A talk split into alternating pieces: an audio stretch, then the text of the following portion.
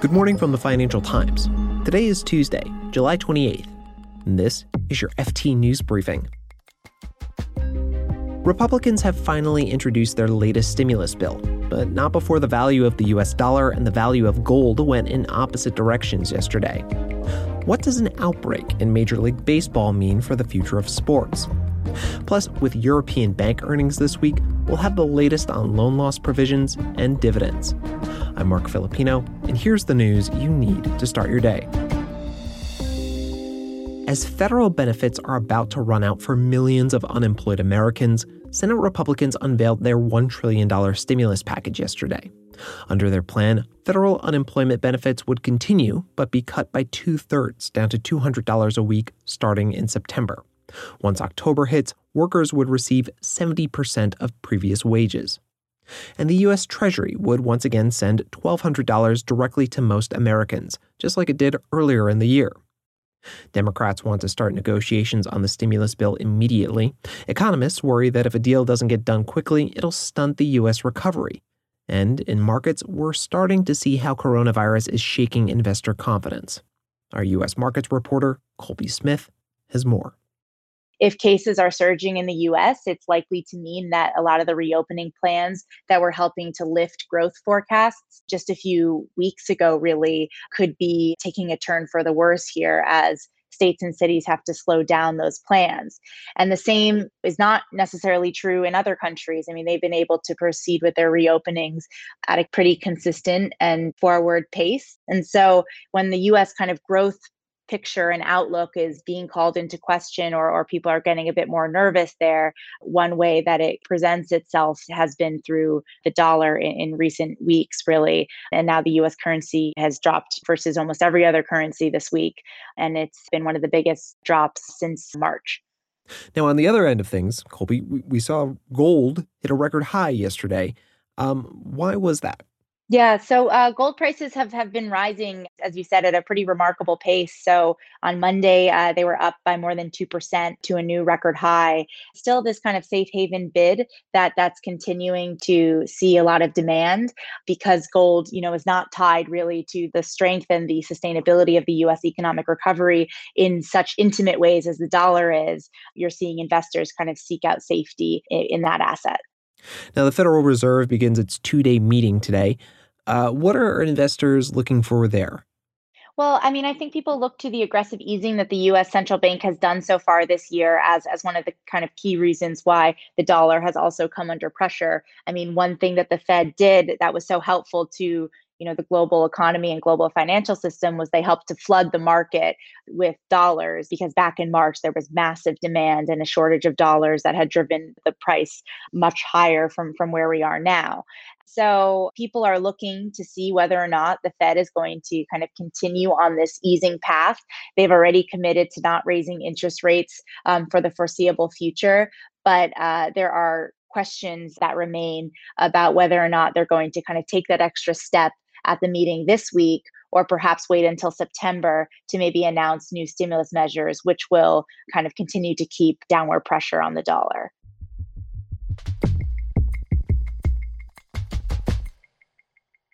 Major League Baseball's Miami Marlins beat the Philadelphia Phillies on Sunday in an 11 6 win, but it could lead to a much bigger loss for the league. On Monday came the news that 11 Marlins players contracted coronavirus. The news led MLB to postpone two games on Monday night over concerns of the virus spreading. And now the whole season is again in doubt, not just for the fans and players, but for the companies that profit off them too. The baseball season had just begun last Thursday, months later than usual, and this outbreak raises questions about whether other North American sports leagues, not just MLB, can continue this year. The National Football League's Commissioner Roger Goodell said last week that training camps were set to start on schedule. The National Basketball Association had been keeping its players quarantined in a facility in Florida's Disney World. Now, the MLB took precautions that weren't too different than what we saw in the English Premier League and Germany's Bundesliga. Routine testing, strict screening for any players, staff, or press in attendance, and no fans, unless you count those cardboard cutouts sitting in MLB stadiums. Besides the players actually at risk for the disease, the groups most worried about this news might be the U.S. media outlets. Walt Disney's ESPN recorded a whopping 4 million viewers on Thursday's opening game between the Washington Nationals and New York Yankees. According to MoffettNathanson, which tracks these sort of things, the league's cable deals are worth an estimated $1.5 billion.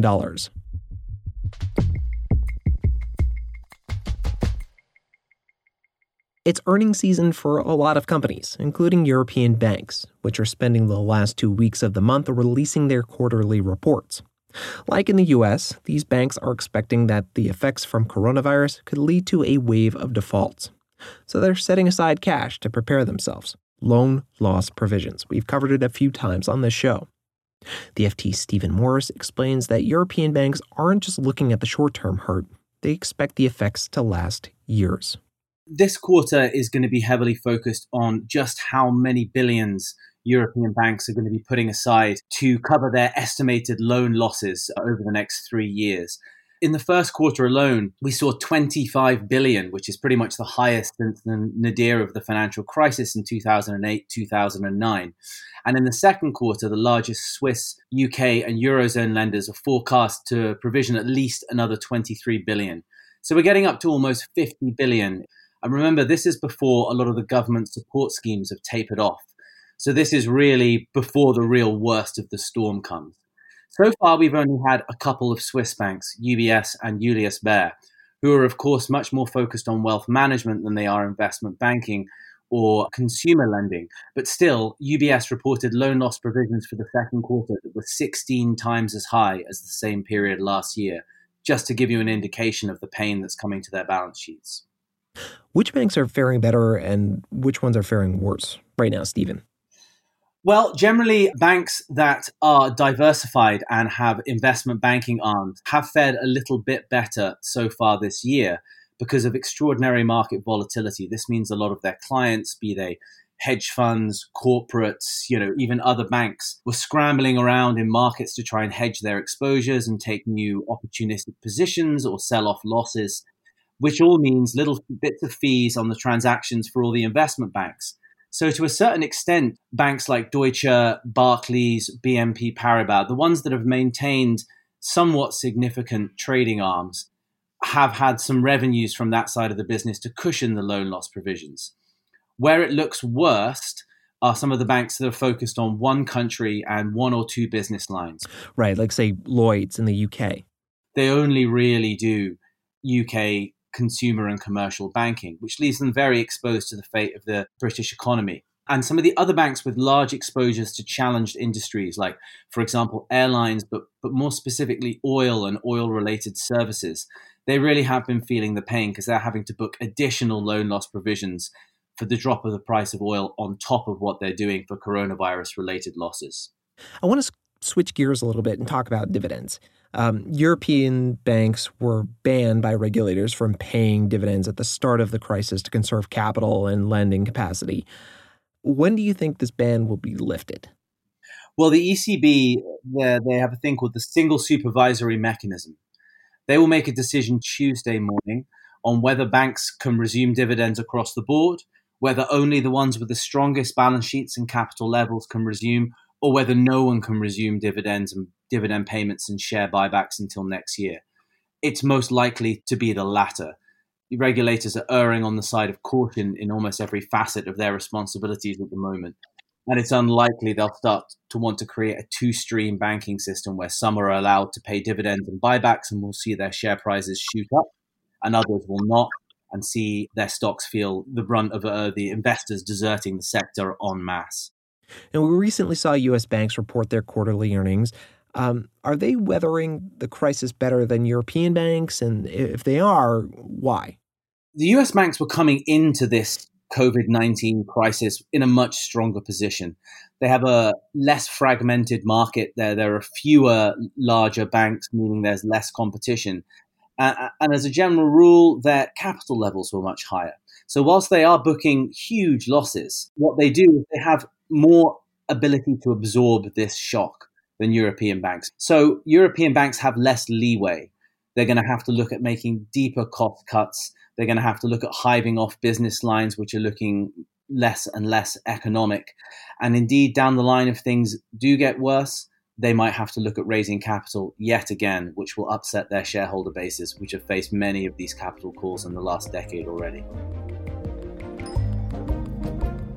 You can read more on all of these stories at FT.com.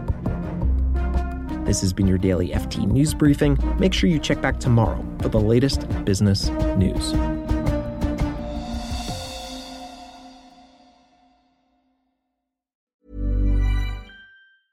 Hi, this is Janice Torres from Yo Quiero Dinero. If you own or operate a business, whether it's a local operation or a global corporation, partnering with Bank of America could be your smartest move.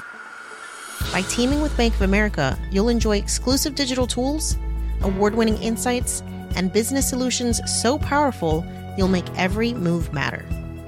Position your business to capitalize on opportunity in a moment's notice. Visit bankofamerica.com slash banking for business to learn more. What would you like the power to do? Bank of America NA, copyright 2024.